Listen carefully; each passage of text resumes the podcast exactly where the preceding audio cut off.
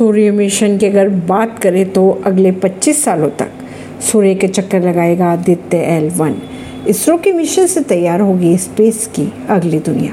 खगोल वैज्ञानिकों की अगर माने तो कई सालों तक अब सूरज के तापमान में होने वाले फेरबदल और धरती पर होने वाले उसके असर को समझना बेहद ही आसान हो सकता है।